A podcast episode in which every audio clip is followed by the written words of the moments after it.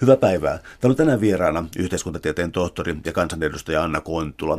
Me puhutaan siitä, miten Suomen lait ja viranomaiset syrjii työväenluokkaa, eli tota, kirjan nimellä Luokkalaki. Ähm, kaksi keskeistä asiaa tietysti, luokka ja laki. Tartutaan nyt heti tähän luokkaan, eli Tämä luokkayhteiskunta on vaikea käsite yhteiskuntatieteellisesti ja moni on luopunut koko luokan käsitteestä ja käyttää jonkinlaisia pikemminkin makuryhmäanalyysejä, mutta sun perspektiivi on se, että miten luokka syntyy erilaisissa kohtaamisissa viranomaisten kanssa. Miksi juuri luokan käsite? Onko se paras kuvaamaan siitä, mitä eriarvoisuutta tuotetaan vallan rakenteessa?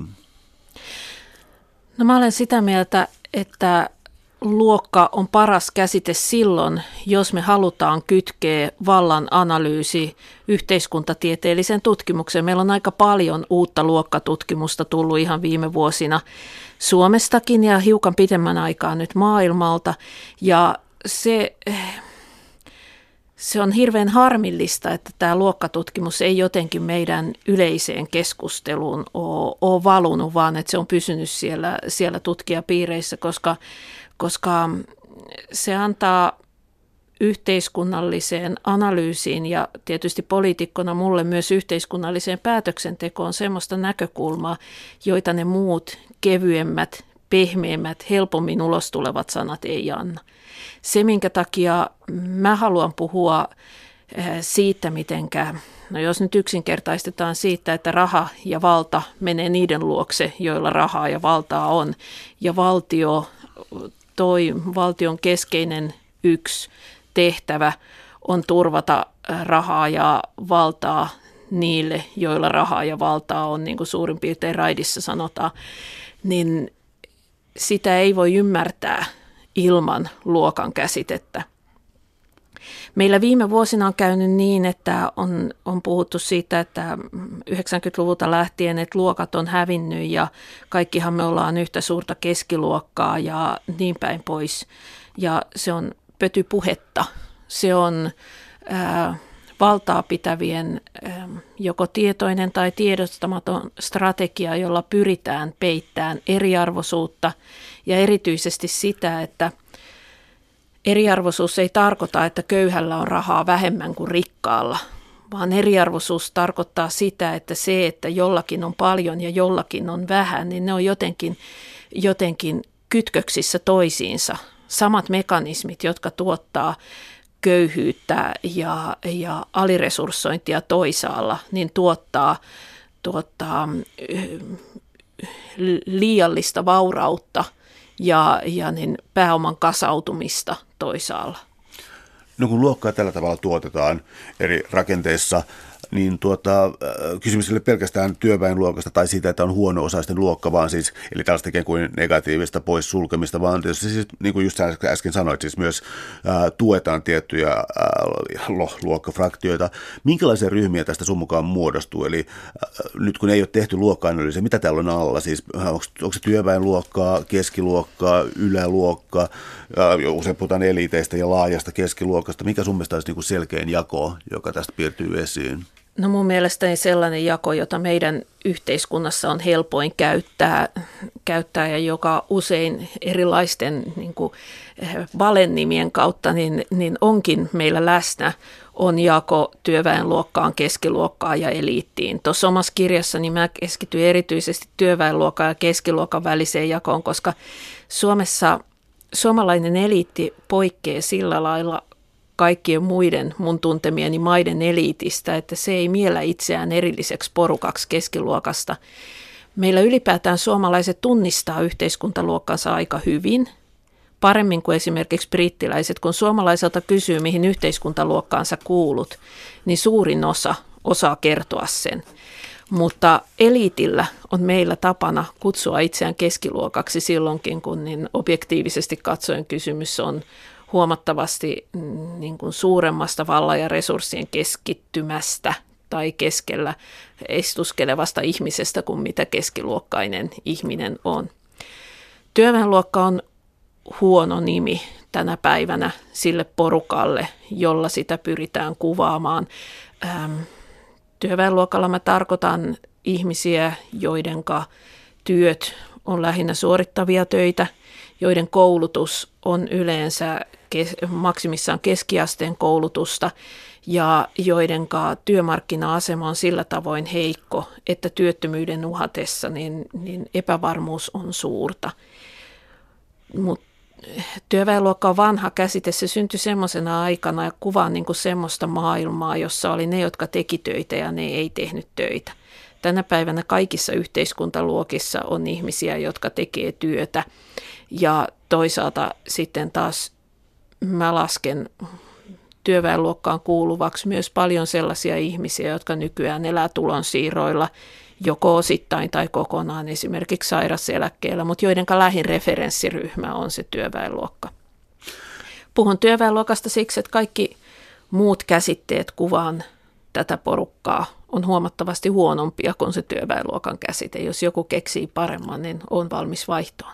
No sä käytit tota sellaista käsitettä, että, että Suomessa ihmiset aika hyvin tunnistaa luokkansa, mikä viittaa siihen, että on olemassa myös objektiivisia kriteereitä siitä, mitä yhteiskuntaluokkia on, siis tätä työväenluokkaa ja keskiluokkaa ja eliittiä. Mitä tarkoittaa tunnistaa luokka-asemansa? Onko se tulotaso, tulotaso ja koulutus kietoituksena yhteen eri asioita? Miten voi tunnistaa yhteiskuntaluokkansa? No mä vähän, vähän tuossa jo kuvailin niitä sellaisia niin sanottuja objektiivisia määrittäjiä luokalle. Niitä on ehdottomasti koulutus. Korkeakoulutus nostaa sut keskiluokkaan melkein poikkeuksetta. Ammattiasema on perinteisesti ollut keskeinen luokkamäärittäjä. Suorittavaa työtä vähäisillä vapausasteilla tekevä ihminen on yleensä työväenluokkainen ja sit mitä enemmän työssä on autonomiaa, mitä enemmän, enemmän siinä tarvitaan erilaisia, erilaisia niin kuin henkisiä taitoja, niin sitä, sitä korkeammalle tässä luokka-asteikossa se, se sua johdattaa. Varallisuus ja tietysti tulotaso määrittää myös paikkaa, mutta mikään näistä ei ole niin kuin sillai, selkeä, ei, ei voi sanoa selkeästi, että kun sä ansaitset kaksi tonnia tai neljä tonnia kuussa, niin sä kuulut luokkaan X, vaan luokka syntyy ikään kuin useiden tällaisten määrittäjien summana. Ja samaan aikaan, kun se on yksittäisen ihmisen kohdalla voi olla vaikea määrittää, että mihin luokkaan sä kuulut niin jäännöksettömästi, ettei siellä olisi mitään aspekteja mistään muusta luokasta, niin yhteiskunnan tasolla ne on kuitenkin aika helposti tunnistettavia ilmiöitä. Täällä on tänään siis vieraana yhteiskuntatieteen tohtori ja kansanedustaja Anna Kontula. Me puhutaan suomalaisista luokista ja siitä, miten lainsäädäntö ja viranomaiset syrjivät ja tuottavat työväenluokkaa huono-osaista. Mennään sun kirjan mukaan ja puhutaan siis tästä luokkalait-systeemistä. Ja tässä nyt niin kun mun tulkintani mukaan ainakin siis kyse on kaikki eniten siitä, että niin kuin, äh, huono-osaisella tai työväenluokalla ei ole ikään kuin privaatin aluetta tai sellaista suojaa. Se yksityisen suoja on kadonnut ja se, se vaaditaan niin kuin tarkasteluun ja esiin ja kontrollitoimenpiteisiin, jotta saisi jotakin sosiaalietuuksia ja tämän kaltaisia asioita. Ja sitä, että tämä sama asia ei koske hyvinvointivaltiollisia palveluja keskiluokan kanssa. Eikö tämä tässä nyt tämä niin kuin kova ydin? Se on yksi ydin, mutta kysymys ei ole, yksi ydin ehdottomasti on se, että keskiluokkaisessa diskurssissa, jota myös esimerkiksi meidän median puhe pääosin on, niin katsotaan oikeutetuksi ja jopa yhteiskunnan toiminnan kannalta välttämättömäksi kohdistaa työväenluokkaan semmoista kontrollia, jota ei, jota ei pidetä sopivana niin silloin, kun se, jos se kohdistuisi keskiluokkaan. Hyvä esimerkki tästä on esimerkiksi toimeentulotukihakemus, ihan normaali yhden henkilön toimeentulotukihakemus on helposti 40 sivua pitkä. Ja siinä kysytään niiden taloudellista tilaa selvittävien liitteiden lisäksi myös koko joukko semmoisia liitteitä, jotka itse asiassa etuuskäsittelijä saa helpommin ja on itse asiassa velvoitettu hakemaankin niin suoraan joltain muulta viranomaiselta. Siitä huolimatta tätä ihmistä, joka toimeentulotukea hakee vaikka 60 kuussa, niin, niin sitä juoksutetaan virastosta toiseen hakeen näitä papereita. No samaan aikaan mä itse kuulun nykyään, nykyään eh, kansanedustaja, kansanedustajana eliittiin, eliittiin ja, ja tota, niin mulle lähin viranomainen, minkä kanssa joudun tämmöisissä asioissa asioimaan, on verottaja. Verottaja ei kysy muuta lipun lippua, kun se antaa erilaisia eh, veroetuja, riittää kun mä ilmoitan tuloni ja, ja tota, menon ja eh, siellä takana on semmoinen logiikka verottajalla, että kansalainen on ensisijaisesti luotettava ja sitten pistokokein pidetään sitä kontrollia yllä kun taas toimeentulotukiasiakkaan kohdalla ajatellaan, että kaikki yrittää huijata, kansalainen on ensisijaisesti epäluotettava ja pistokokeet ei riitä, vaan että on, on niin kuin mieluummin pompotettava vähän ylimääräistä, kun pyrittävä siihen, että järjestelmä olisi mahdollisimman helppo. Miten tämä kohdistuu näin julmasti? Mä tarkoitan sitä, että ää, esimerkiksi yhdysvaltalaisessa keskustelussa puhutaan tällaisesta köyhyyskulttuurista ihmisistä, jotka ikään kuin hyödyntää siellä vain systeemiä. Ja siis aika yleisesti esittävä puhe on siis, äh, siis oletus siitä, että työtön tai köyhä on ää, laiska, niin siis tulee tällainen elementti, jota sitten erilaiset tällaiset aktivoimistoimenpiteet sitten jotenkin pitää yllä. Ähm, onko tämä niin kuin, Onko tämä niin vuosisatainen traditio? Pitäisikö katsoa, että sitä, että tällainen niin residuaalinen köyhä enää työvoiman politiikkaa on aina ollut jotain tuollaista, vai onko tämä niin kuin nyt esimerkiksi 80-luvun jälkeen kiristynyt? Siis on ilman muuta selvää, että se epäluottamus siihen, että, että työväenluokkaiset ihmiset alkaa heti laiskotella ja käyttää järjestelmää hyväksi, kun vaan niille vähän antaa liekaa, niin se on ollut osa eliitin ja keskiluokan puhetta niin kauan kuin ylipäätään modernista yhteiskunnasta voidaan puhua. Mutta selvästi se on mun mielestäni tullut nyt jotenkin luvallisemmaksi, että ihmiset saattaa puhua, puhua heikommasta aineksesta jopa, jopa julkisesti tuntematta niin kuin häpeää, kokematta, että se on epäasiallista. Ja tota,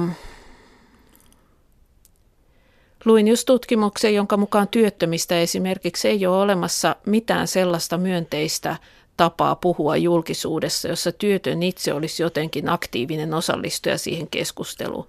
Että muut kiistelee siitä, että kuinka laiska sä nyt oot.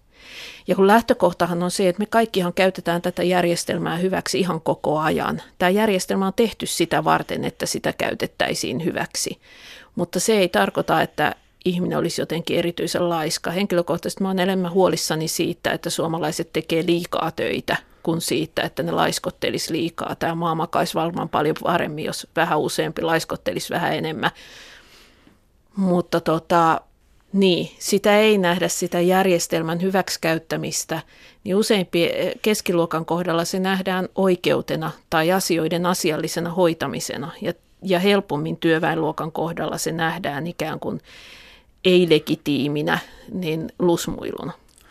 Mä toivon, että me vahingossa toista kysymystä, mutta tota, kun ajatus on siitä... Ei että se siis... mitään, mä vastaan eri tavalla. Ei, hyvä kun, siis jotenkin ajatus on se, että hyvinvointivaltioprojekti, kun tuolta sotien jälkeen alkoi kehittyä, on nimenomaan ylisukupolvinen. Eli tietyssä vaiheessa ihmiset maksaa paljon veroa ja sitten mm. saavat esimerkiksi mm. perheen perustaessa niitä takaisin. Ja tällä tavalla siis ikään kuin tällaisia häviäjiä ei ole ja tota, riistettäviä ei ole, koska se on tällainen ylisukupolvinen mekanismi, joka toimii hyvin, ää, toimi johonkin pisteeseen saakka. Nyt se on kriisiytynyt. Ja nyt tämä mun mahdollisesti toisteinen kysymys on siitä, että, että me ollaan puhuttu kuitenkin työväenluokasta, mutta samaan aikaan me koko koko ajan puhumaan työttömyydestä, köyhyydestä ja syrjäytyneisyydestä. Onko tämä ongelma, että nämä menee näin päällekkäin? Onko käsitteellisesti ongelma?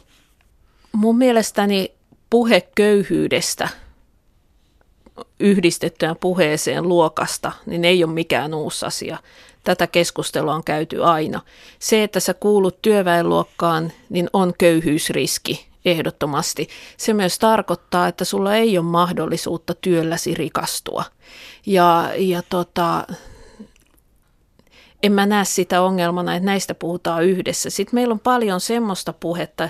Pikemminkin ongelmana mä näen, että jos köyhyydestä ja syrjäytymisestä puhutaan ikään kuin – muusta yhteiskunnasta erillisenä ilmiönä, niin kuin mä vihaan tota sun käyttämässä sanaa huono-osaisuus. Se kuulostaa multa 1800-luvun hyvän tekeväisyyttä harjoittavien aristokraattirouvien niin kuin käyttämältä käsitteeltä, jossa ikään kuin Jumala antaa meille kaikille osamme ja sitten jonkun osa on olla köyhä ja hyvä, että niitäkin on, että ketä, ketäs kohtaan muuten ne rikkaat tuntisi sitä lähimmäisen rakkautta. Ja, ja se, on musta, se on musta väärä ja vaarallinen tapa käsitellä sitä asiaa. Musta nimenomaan köyhyydestä pitää puhua suhteessa luokkaan ja vain suhteessa luokkaan, niin myös sen köyhyyden takana olevat mekanismit näyttäytyy oikein. Mä tuossa kirjassa puran vähän tätä niin kun, ajatusta luokkaennakkoluuloista, jotka on keskeinen osa meidän luokkarakennetta. Me tässä jo sivuttiinkin sitä, että keskiluokalla on tapana ajatella, että työväenluokkaiset ihmiset on jotenkin vähän vähemmän aikuisia kuin muut. Jos niille, niille annetaan sama vapaus kuin keskiluokalle, niin siitä seuraa kaos ja epäjärjestys ja laisko, laiskottelu ja yhteiskuntajärjestelmä sortuu. Työväenluokkaisuuteen liitetään myös spontaanius ja epäterveelliset elämäntavat ja, ja tavallaan kykenemättömyys järjestäytyneessä yhteiskunnassa elämiseen, elämiseen samassa määrin kuin keskiluokalle. Ja tämän vastakohtana tietysti on sitten duunariluokan luokkaennakkoluulot, joissa keskiluokka näyttäytyy elämästä vieraantuneina, sievistelevinä, ahneina, ää, elämää pelkäävinä.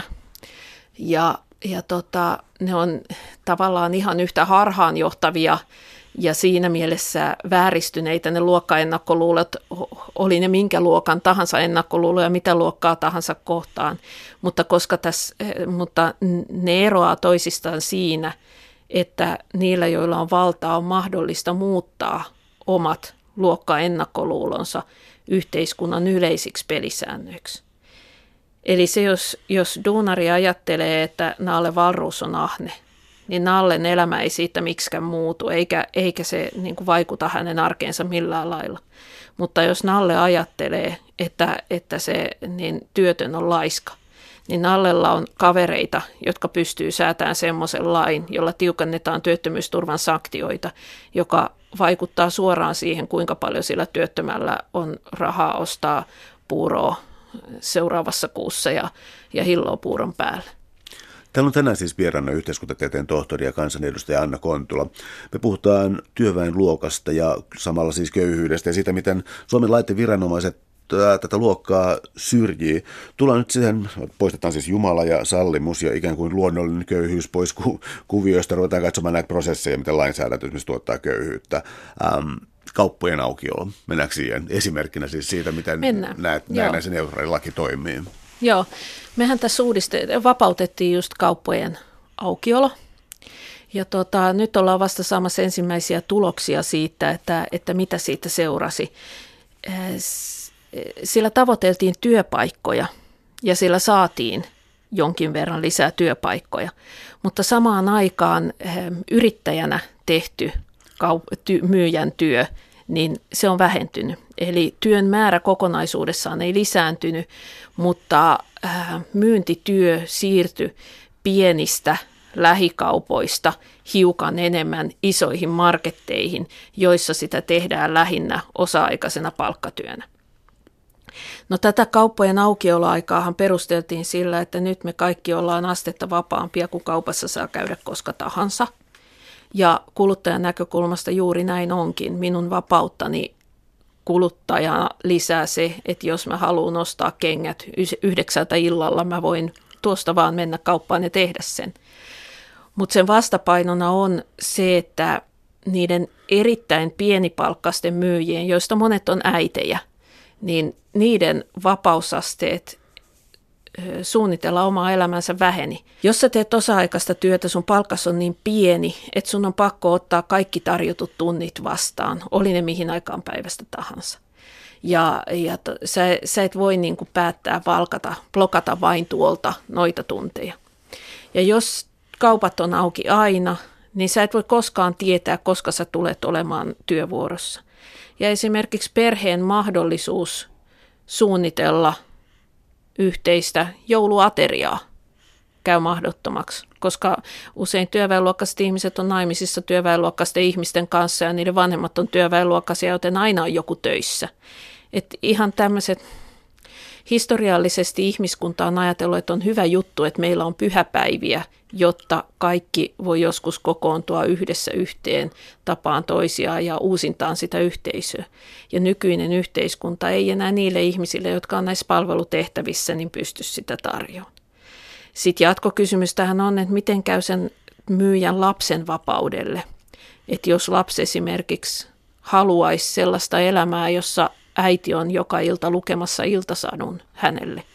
Ja sen sijaan hän onkin nyt kahtena tai kolmena päivänä viikossa, hän on päiväkodissa toisella puolella kaupunkia silloin illalla, eikä omassa sängyssään, niin hänen vapautensa ei ole lisääntynyt mihinkään. Jatketaan tuosta suoraan, koska tässä oli tämä perhe ja läsnäolo. Ja kysymys, joka tässä tietysti virittyy, on siis se, että kuinka paljon köyhyys, huono-osaisuus periytyy. Mä tarkoitan, että Suomi on ollut tietynlainen niin kuin luokkaretken luokkanousun maa tuossa suuressa murroksessa 60-70-luvulle tultaessa, mutta nyt näyttäisi ymmärtääkseni siltä, että luokka-asema on jälleen periytymässä. Joo, siis me ei vielä niin kuin tiedetä, että kuinka paha tilanne on, koska nämä on semmoisia tietoja, joita saadaan yleensä niin paljon viiveellä myöhemmin, että on vaikea arvioida, mikä nykytilanne on ennen kuin kymmenen vuoden päästä. Mutta tota, selvästi näyttää siltä, että luokkakierto on hidastunut. Kansantalouden kannalta se tarkoittaa sitä, että ihmiset ei enää yhtä hyvin kuin aikaisemmin valikoidu lahjakkuutensa perusteella erilaisiin tehtäviin – vaan siellä on muita määrääviä tekijöitä kuin vanhempien, vanhempien varallisuus. Yksilön kannalta se tarkoittaa, että jo lähtökohtaisesti se, millaiseen kotiin sä satut syntymään, niin määrää entistä enemmän sitä, että mitkä on ne reunaehdot, joiden puitteissa sä pystyt valintoja tekemään. Tämä näkyy tällä hetkellä, tämä niin sosioekonomin tausta esimerkiksi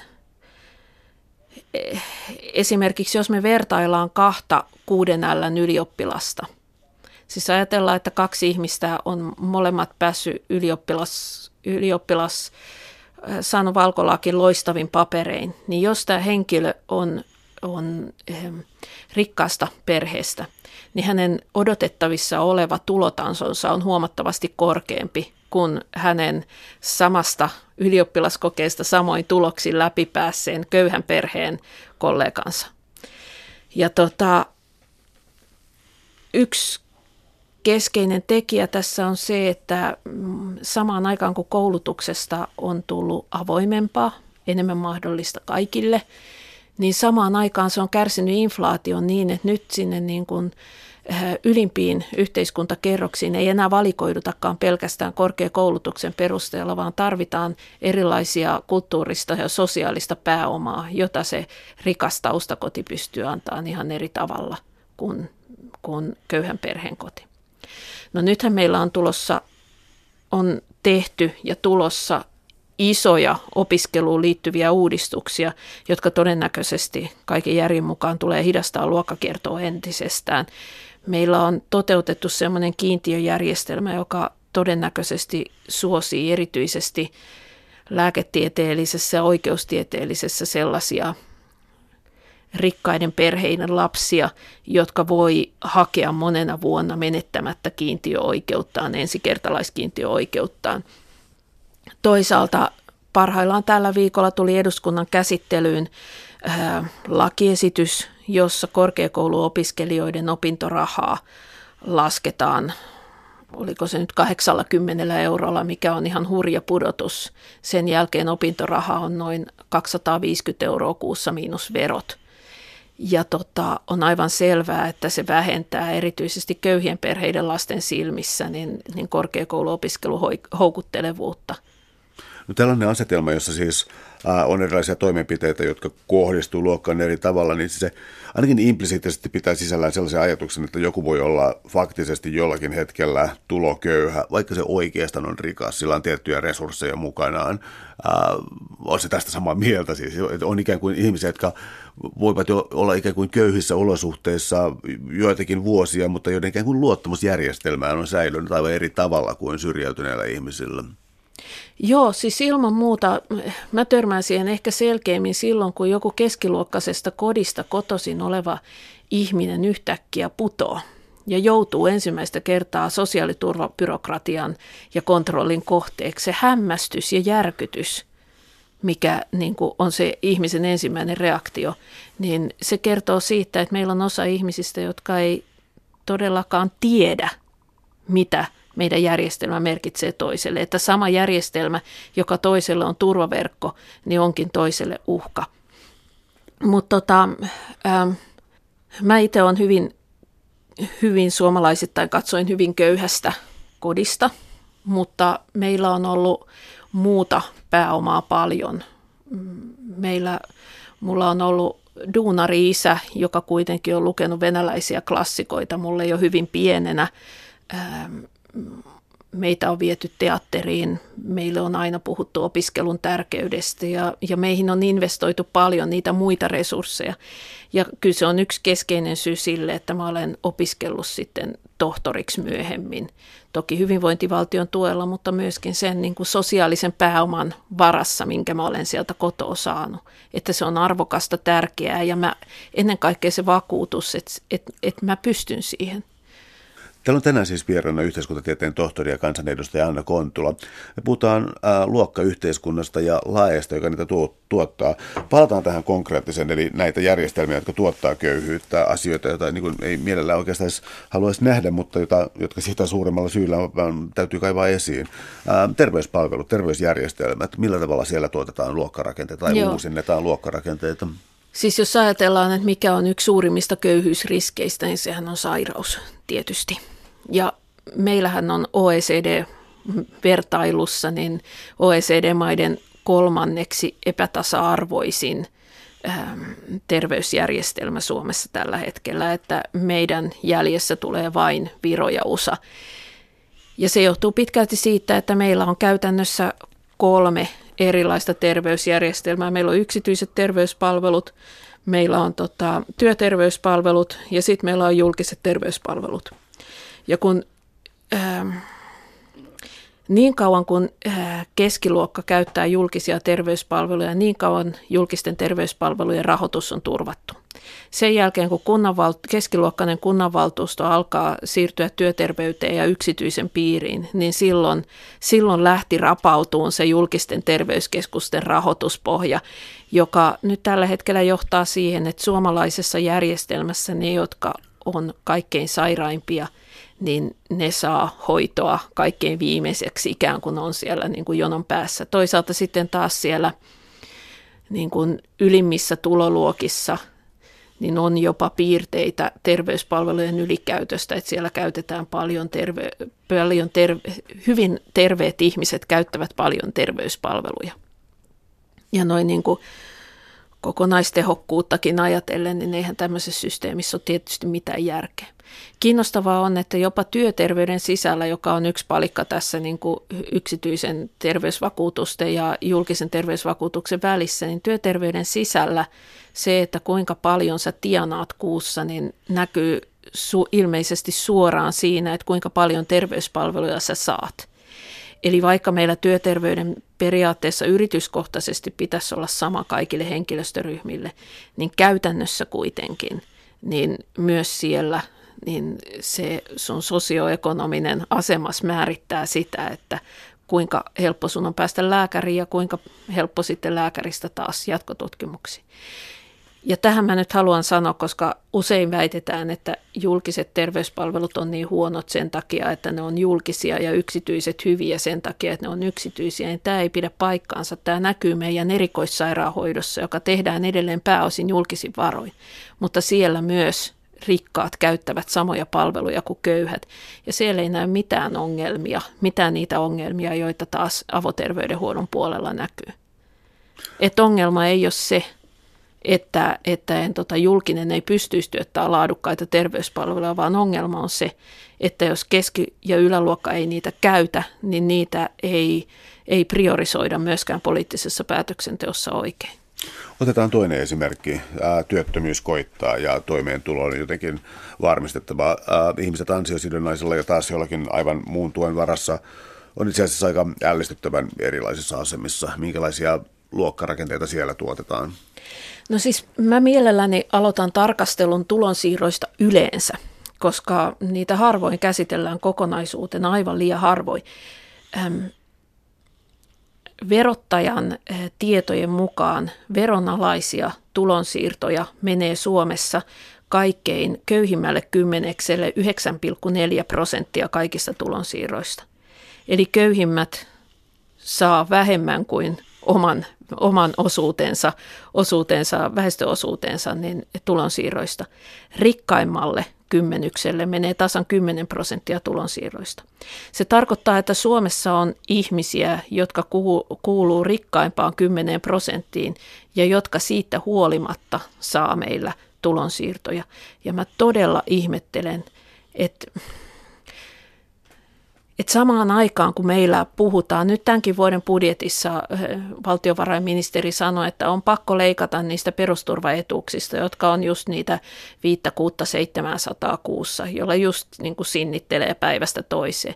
Niistä on pakko leikata, koska ei ole mitään muuta paikkaa, mistä leikata. Eihän se pidä paikkaansa. Suurin osa tulonsiirroista on keskiluokalta keskiluokalle tosi rikkaat saa meillä tulonsiirtoja. Nämä tulonsiirrot vaan on suojattu paremmin. Niissä on paremmat, paremmat eh, suojaukset erilaisia, äh, erilaisia eh, kausivaihteluita ja, ja mm, hallituksen leikkauspolitiikkaa vastaan. Sori, mä vähän karkasin tästä työttömyysteemasta, mutta mun, mut mun mielestä ihmiset ei tajua sitä, kun mä oon sanonut, sanonut tästä asiasta asiasta niin eri yhteyksissä, niin ensimmäinen kommentti ihmisillä, jotka ei ole lukenut mun kirjaani, on, että sä valehtelet, että nuo luvut ei voi pitää paikkaansa. Kyllä, ne on ihan viranomaislukuja, niitä vaan ei kauheasti julisteta missään sen takia, että, että meillä on niin vahva se jotenkin se keskustelukulttuuri, että meidän ongelma on ne ne kämäset perusturvaeurot, joita, jo, joilla ihmiset just just pidetään hengissä tässä maassa ja, ja samaan aikaan niin kuin sivuuntuu se ajatus, että itse asiassa kokonaiskuvassa ne on aika pieni osa niistä tulonsiirroista. Sä tuossa aiemmin jo mainitsit sitä, että kun mä käytin termiä huono-osaisuus ja sanoin, että sä et todellakaan pidä siitä käsitteestä ja sitä perusteltkin siinä, niin tämä siis siis tämä ikään kuin se, että meillä on taipumus nähdä ikään kuin köyhä itse aiheutettuna tilana. Ja tuota, terveydentila, tupakointi, ää, äh, ylipaino, kaikki sellaisia aiheita, joista puhutaan julkisuudessa nyt. Ja on tullut sellainen, niin kuin, mun mielestä aika yllättävänkin voimakas ajatus siitä, että me elämme valtiolle ja niin kuin teemme mm. niin kuin itsemme terveeksi. Mutta nämä tällaiset asiat on muuttuneet yhä työväen luokkaan. Esimerkiksi tupakkaluput on muuttuneet ihan hurjasti, mutta ne on ihan selkeästi yhteiskuntaluokkaa painotteisia. Joo. Ensinnäkin tästä terveyspuheesta. Kyllä mäkin nyt olen sitä mieltä, että, että olisi se hyvä, jos ihmiset elää silleen terveellisesti, että kokevat voivansa hyvin, mutta tämä puhe, jota meidän yhteiskunnassa nyt viljellään, niin suoraan sanoen se assosioi mulla suoraan niin Natsi-Saksaan, jossa tehtiin niitä terveitä terveitä ja toimintakykyisiä työläisiä ja sotilaita niin yhteiskunnan käyttöön ja ihmisen velvollisuus oli niin olla mahdollisimman toimintakykyinen sen, sen maan palvelukseen nähden. Ja tota, mä oon voimakkaan liberaali, vapaususkoinen ja mun mielestäni niin kun ihmisen oikeus elää epäterveellisesti niin on perustavanlaatuinen oikeus kuitenkin. Ja että meidän että et, et sen tien päässä ei ole mitään hyvää, jossa meillä kontrollia ja, ja moralismia oikeutetaan sillä, että miten ihmiset elää. Mutta sitten luokan kannalta kiinnostavan tästä tekee se, että meillähän on useita erilaisia terveyspaheita, mutta selvästi se kontrolli kohdistuu nimenomaisesti niihin terveyspaheisiin, jotka paikantuu työväenluokkaan. Mainitsit tuossa ylipainon ja erityisesti tupakointi tänä päivänä ovat työväenluokkaisia paheita. Silloin kun meillä eduskunnassa niin oli tapana, että kaikki oli lihavia ja poltteli sikaareita, niin ei silloin tullut kenenkään mieleenkään niin samanlainen kontrolli ja paheksunta lihavia tupakoitsevia ihmisiä kohtaan kuin tänä päivänä. Toisaalta sitten taas äh, esimerkiksi alkoholi, joka on selvästi niin kuin yhteiskuntaluokkia läpäisevä terveyspahe ja jonka tota, yhteiskunnalliset kustannukset on ihan valtavia, mun ymmärtääkseni suurempia kuin esimerkiksi tupakoinni, niin sitä ei nähdä samalla lailla, eikä sitä kontrolloida. Pikemminkin meillä on voimakas liike, joka vaatii alkoholin vapauttamista ja enemmän vapausasteita siihen. Että yhtäkkiä meillä onkin terveyspaheita – jotka, on, jotka tekee susta huonon kansalaisen ja sitten toisia terveyspaheita, jotka on ihan ok ja se jako tapahtuu kappas vaan niin, niin luokan perusteella. Tai jos ajatellaan ylityöskentely, se, että ihmiset, ihmiset päästiin taas tähän mun lempiaiheeseen, niin se, että ihmiset työskentelee itsensä burnouttiin ja joutuu ottamaan lyhyitä ja vähän pitempiä vapaita sen takia. Tämähän on tyypillisesti keskiluokkainen pahe, joskin valitettavasti yleistymässä työväenluokassakin.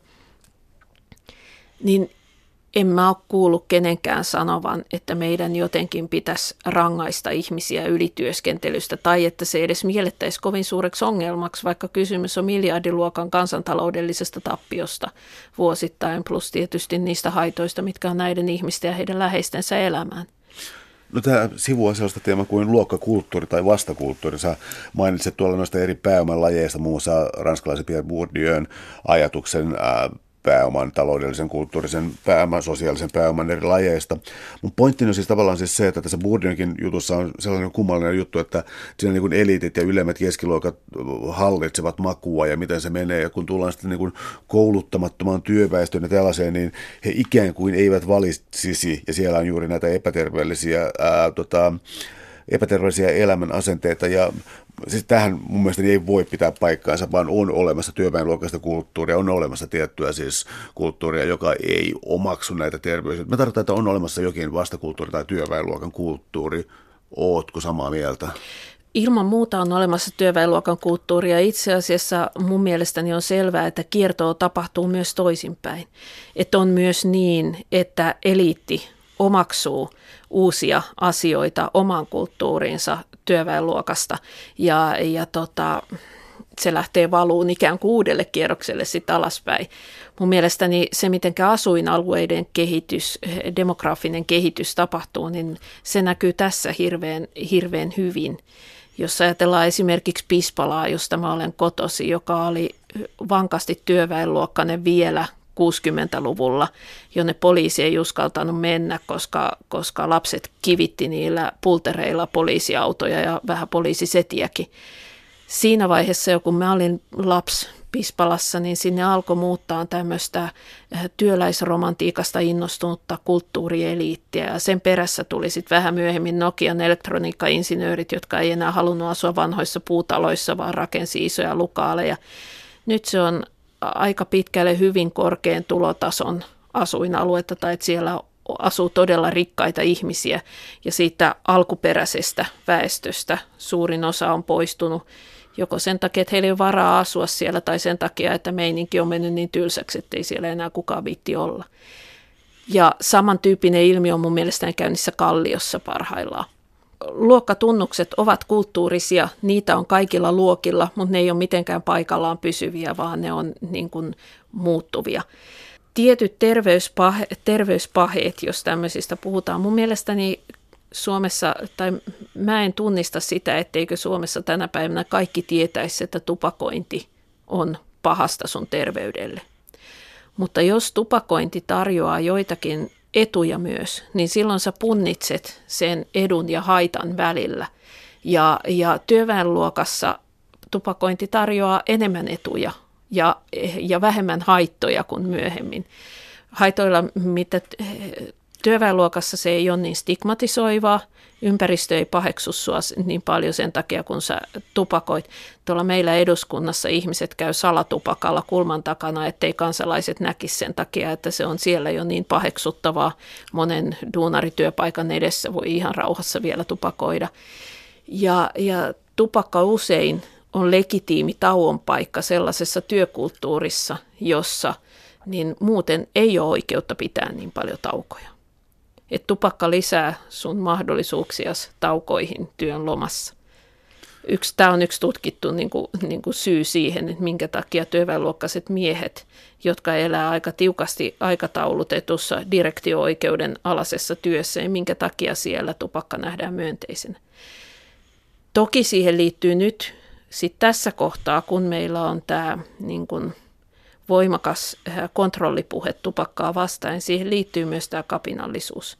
Se ei ole vaan sitä, että, että teinit kapinoi aikuisia vastaan ja käy salaa koulun takana tupakalla, vaan se on myös sitä, että tavallaan se on tupakoinnin lopettaminen ajatellen omaa lähipiirini tupakoitsijoita, niin, niin se tuntui alistumista systeemiin, tavallaan alistumista siihen, että mä olen niin kuin yhteiskuntakoneen osa ja mun, mun velvollisuuteni on luopua omastani tämän eteen. Ja, ja tota, silloinkin, kun nämä mun tuttava piirini työväenluokkaiset tupakoitsijat miettii, että olisi ehkä hyvä lopettaa ja nyt vähän kuntokaa ei oikein ole semmoinen, mitä haluaisi, niin se asettaa kynnyksen sille lopettamiselle, että se olisi niin kuin alistumista keskiluokan kontrolliin. Täällä on tänään siis vieraana yhteiskuntatieteen tohtori ja kansanedustaja Anna Kontula. Me puhutaan luokkayhteiskunnasta, Suomen laista ja siitä, kuinka viranomaiset syrjii työväenluokkaa. Viime aikoina on ollut paljon puhetta erilaisista kuplista, somekupla ja siitä, että erilaiset no sanotaan vaikka väliästi populistiset liikkeet ja taas sitten vihervassarit ja muut ei törmää niin kuin ollenkaan somessa toisiinsa. Sä käytät tätä kuplasanaa yhdessä kohdassa ja puhut eliitin kuplasta. Tarkoittaako tämä sitä, että on olemassa sellaisia yhteiskuntafraktioita tai alueita tai luokkia, ja jos se kerta niin puuttuu kosketus kokonaan siitä, mitä voisi olla työväenluokka ja minkälaisia mekanismeja sitä tuottaa? Joo, tarkoitan. Tarkoitan, että kosketus työväenluokkaiseen elämään on niin hu- ha- haparo, että, että en, ei, voi, ei, ei voi puhua enää samassa maailmassa elämisestä. Mä törmäsin tähän ensimmäistä kertaa 15 vuotta sitten eräillä Sitran päivällisillä, joihin oli kutsuttu tai koottu eliittiä Suomen eri elämän alueilta – ja mä olin sitten semmoisena nuorisofraktiona ikään kuin seuraamassa, kun ne oli huomannut, että kaikki eliitin jäsenet on yli 50 ja se näytti niin huonolta, niin meitä oli sitten siellä muutama kaunistamassa sitä kokonaisuutta. Siellä käytti paikan niin emäntä juhlapuheen, jonka sisältö oli, että me täällä eliitti olemme nyt kokoontuneet keskenämme ja voimme niin kuin rentoutua toistemme parissa. Että normaalisti yhteiskunnassa me emme voi sitä tehdä, koska kansa on niin kateellista, mutta, mutta onneksi on näitä tämmöisiä tilaisuuksia ja sen jälkeen nostettiin yhdessä Malja Eliitille, mä en nostanut. Ja, ja tota, niin siinä mä niin kuin tajusin sen, että täällä on ihan oma maailmansa, jossa on marmorilattiat ja valkoiset pöytäliinat ja hyvät tavat ja porvariston hillitty sarmi, ja joka ei millään lailla kohtaa niitä arjen tilanteita, joissa mun tuttava piirissä ei mietitä, että ai nyt meni sukkahousut rikki, että mitä mä teen, kun mulla ei ole varaa uusiin. Jossa tavallaan niin kuin, ja tuo eduskunnassa työskentely on vaan vahvistanut tätä mun käsitystä. Eduskunnassa käy hyvin harvoin kuultavana semmoisia ihmisiä, jotka ei kuuluisi keski- tai yläluokkaan. Kansanedustajien tärkein tiedonlähde eduskunnan ulkopuolelta on media, jossa esiintyy pääsääntöisesti keskiluokkaiset ihmiset – useimpien kansanedustajien tulotaso on sellainen, että se valikoi jo sitä ystävä- ja tuttava piiriä, kenen kanssa ollaan tekemisissä, jos ylipäätään nyt töiden ulkopuolella ehditään oleen, niin myös sinne eliitin suuntaan. Että ikään kuin sun todellisuudessas, niin, niin sun todellisuutesi koostuu semmoisista ihmissuhteista, joissa kaikki elää siinä sosioekonomisesti samassa lokerossa sun kanssa. Ja se on aina vaarallista. Se olisi yhtä lailla vaarallista, jos sä, jos sä olisit pelkästään vaan jonkun muun lokeron sisällä. Mutta kun sä oot poliittien päättäjä ja sä teet koko ajan päätöksiä sen siitä, että miten toi, millä pelisäännöillä ihmiset elämänsä elää, niin silloin se on erityisen vaarallista. Ja kun tässä kuplassa nyt sitten puhutaan koko ajan siitä, kuinka meidän ongelma on se, että työttömät on laiskoja, se sanotaan vähän peitellysti, puhutaan työn tarjonnan lisäämistä ja lisäämisestä ja ihmisten auttamisesta, auttamisesta työnhaussa ja mitä nyt sitten onkin, niin tota, kun se toistetaan ja toistetaan ja, ja, ja tota, kaikki tuntuu olevan samaa mieltä, niin se menee jotenkin itsestäänselvyytenä läpi että okei, meillä on perustuslaissa nämä jutut, että niin on tämmöinen yksilön suoja ja näin, mutta kyllähän nyt niin kuin tässä kohtaa on ihan järkevää vähän luistaa niistä, jotta niin asiat pysyy hallinnassa ja jotta, jotta niin näitä ihmisiä pystytään auttamaan. Ja missään vaiheessa, missään kohtaa ei kysytä, haluaako nämä ihmiset luopua perusoikeuksistaan saadakseen juuri sitä apua, mitä eliitti heille, heille ajattelee olevan parasta tässä sun kirjassa Luokkalaki, niin se oli yksi sellainen jännite, mistä mä en ollut ihan varma, että ää, minkälaista kehitystä sä toivot, koska voisi olla niin kuin kaksi visiota. Toinen on se, että on olemassa luokkayhteiskunta ja siellä olevaa työväenluokkaista, kulttuurista ja taloudellista yhteiskuntaluokkaa, että sen etuja ajetaan ja tota, ollaan ikään kuin tämän luokkayhteiskunnan siis mobilisoijia ja tehdään tällaisia parannuksia. Ja toinen vaihtoehto on se, että koko luokkayhteiskunta-ajatus on niin kuin siis vältettävä, tai siirtyvä jonkinlaiseen tasa-arvoiseen yhteiskuntaan, joka ei toimi luokamekanismilla. Ja mä, mä en ole tästä ihan varma, että kumpaa se ikään kuin ajattaa. Pitäisikö, pitäisikö, olisiko hyvä lopputulema se, että luokat on hävitetty, vai se, että on olemassa mitä tasa-arvoisia luokkakulttuureja tai jotain tällaista? Mm. No, siis jos rehellisiä ollaan, niin kyllähän minä omassa politiikassani, niin kyllähän mä olen intressipoliitikko siinä mielessä, että mun ihmiset on niitä tosi pienituloisia ihmisiä, jotka säätää elämänsä päivä kerrallaan enemmän tai vähemmän mallikkaasti ja, ja joiden kannalta mä sitten niin tarkastelen kaikkia päätöksiä. Ja, ja mä elän sellaisessa maailmassa, jossa luokat on. Ne on fakta, joka on otettava huomioon ja, ja jo, jota joka ei katoa sillä, että ne kielletään ja, ja, jolla on, ja jossa elävillä ihmisillä on arvonsa niiden identiteettien kanssa, mitkä heillä on. Mutta tota, äh, kyllä mä oletan, että me ollaan nyt, siis luokathan synty modernisaation alussa. Luokat on teollisen aikakauden tuote. Ja me eletään tällä hetkellä niin iso murroskautta, että voi olla, että me ollaan siirtymässä sellaiseen yhteiskuntaan, jossa sosiaaliset jaot on jotakin muita kuin luokkia – ja mä itse jopa oletan, että me ollaan siirtymässä. Ja samaan aikaan, kun mä teen intressipolitiikkaa näiden ihmisten näkökulmasta käsin, niin samaan aikaan mä koitan myös politiikassani käydä sitä kamppailua, että et kun nyt tilanne on auki, ollaan menossa johonkin uuteen, mutta kukaan ei tiedä vielä mitä uutta se on, niin että se uusi olisi jotakin tasa-arvoisempaa ja reilumpaa ja, ja niin kuin enemmän ihmisoikeuksia, vapautta ja, ja niin turvaa kaikille, jossa ei ehkä enää olisi luokkia.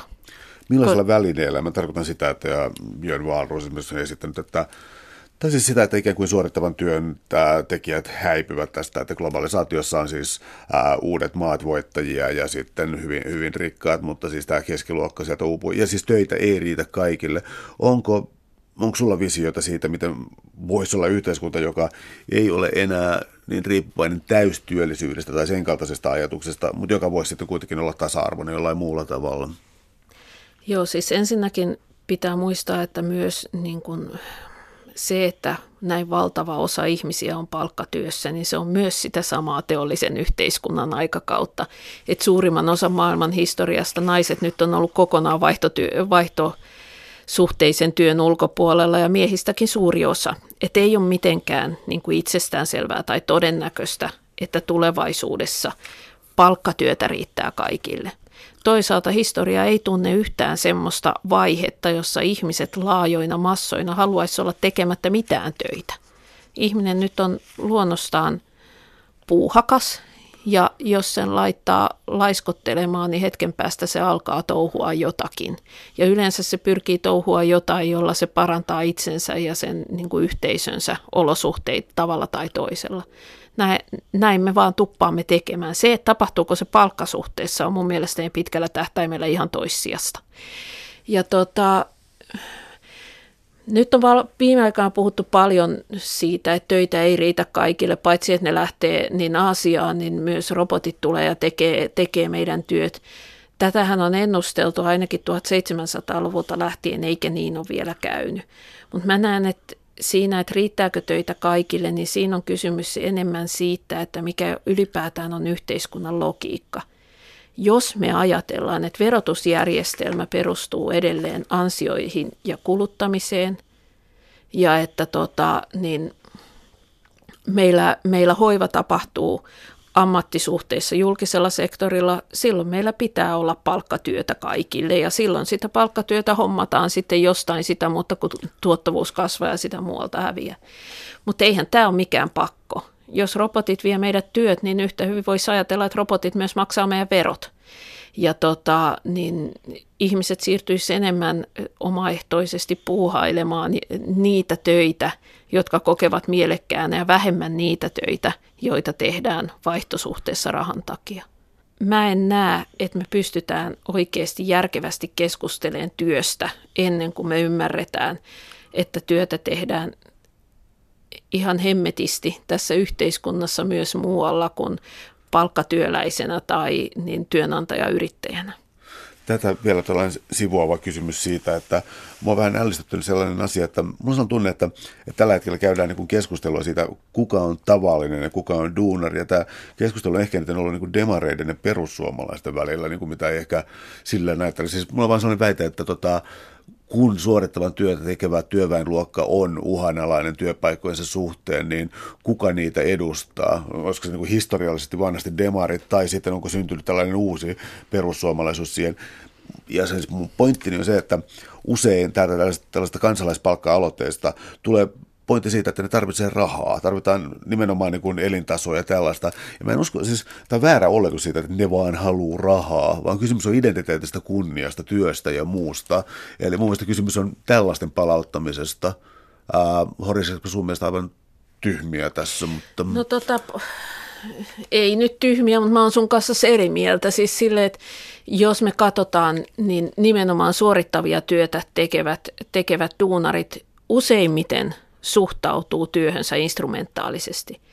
Jos he sais itse valita, niin he joko eivät tekisi töitä, taikka tekisi sitä ihan erilaisilla ehdoilla kuin millä he tekee sitä tällä hetkellä. Ja todennäköisesti yksi keskeinen ehto on autonomian lisääminen.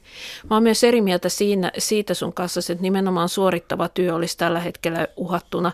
Teollisuustyö kyllä, mutta se mikä meillä nyt on eniten ehkä suhteessa vähentynyt on keskiluokkaiset työt.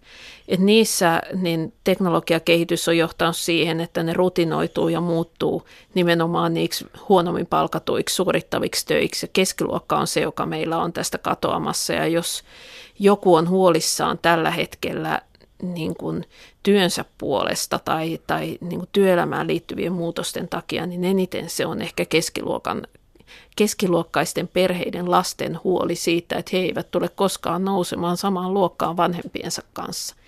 Ja jos me katsotaan perussuomalaisten äänestäjäkuntaa, niin siellähän on nimenomaan keskiluokkaisia miehiä hyvin paljon. Ja, ja tota, sitten tavallaan kun se työelämä ei tarjoa sitä turvaa, niin, niin sitä haetaan tästä identiteettipolitiikasta. Mutta tota, se, että niin kun kunnia ja identiteetti olisi sidoksissa palkkatyöhön, niin se on mun mielestäni kuitenkin aika kepeä kerrostuma. Vielä mä oon itse tehnyt graduni 70-luvun eh, taistolaisista ja kävin sitä varten heidän niin kuin asiakirjojaan läpi. Kun he tuli yliopistoon, niin useimmat heistä ilmoitti vanhempansa, vanhem, isänsä ammatiksi työmies. Ei ollut erillisiä ammatteja läheskään kaikille, vaan oli työmies.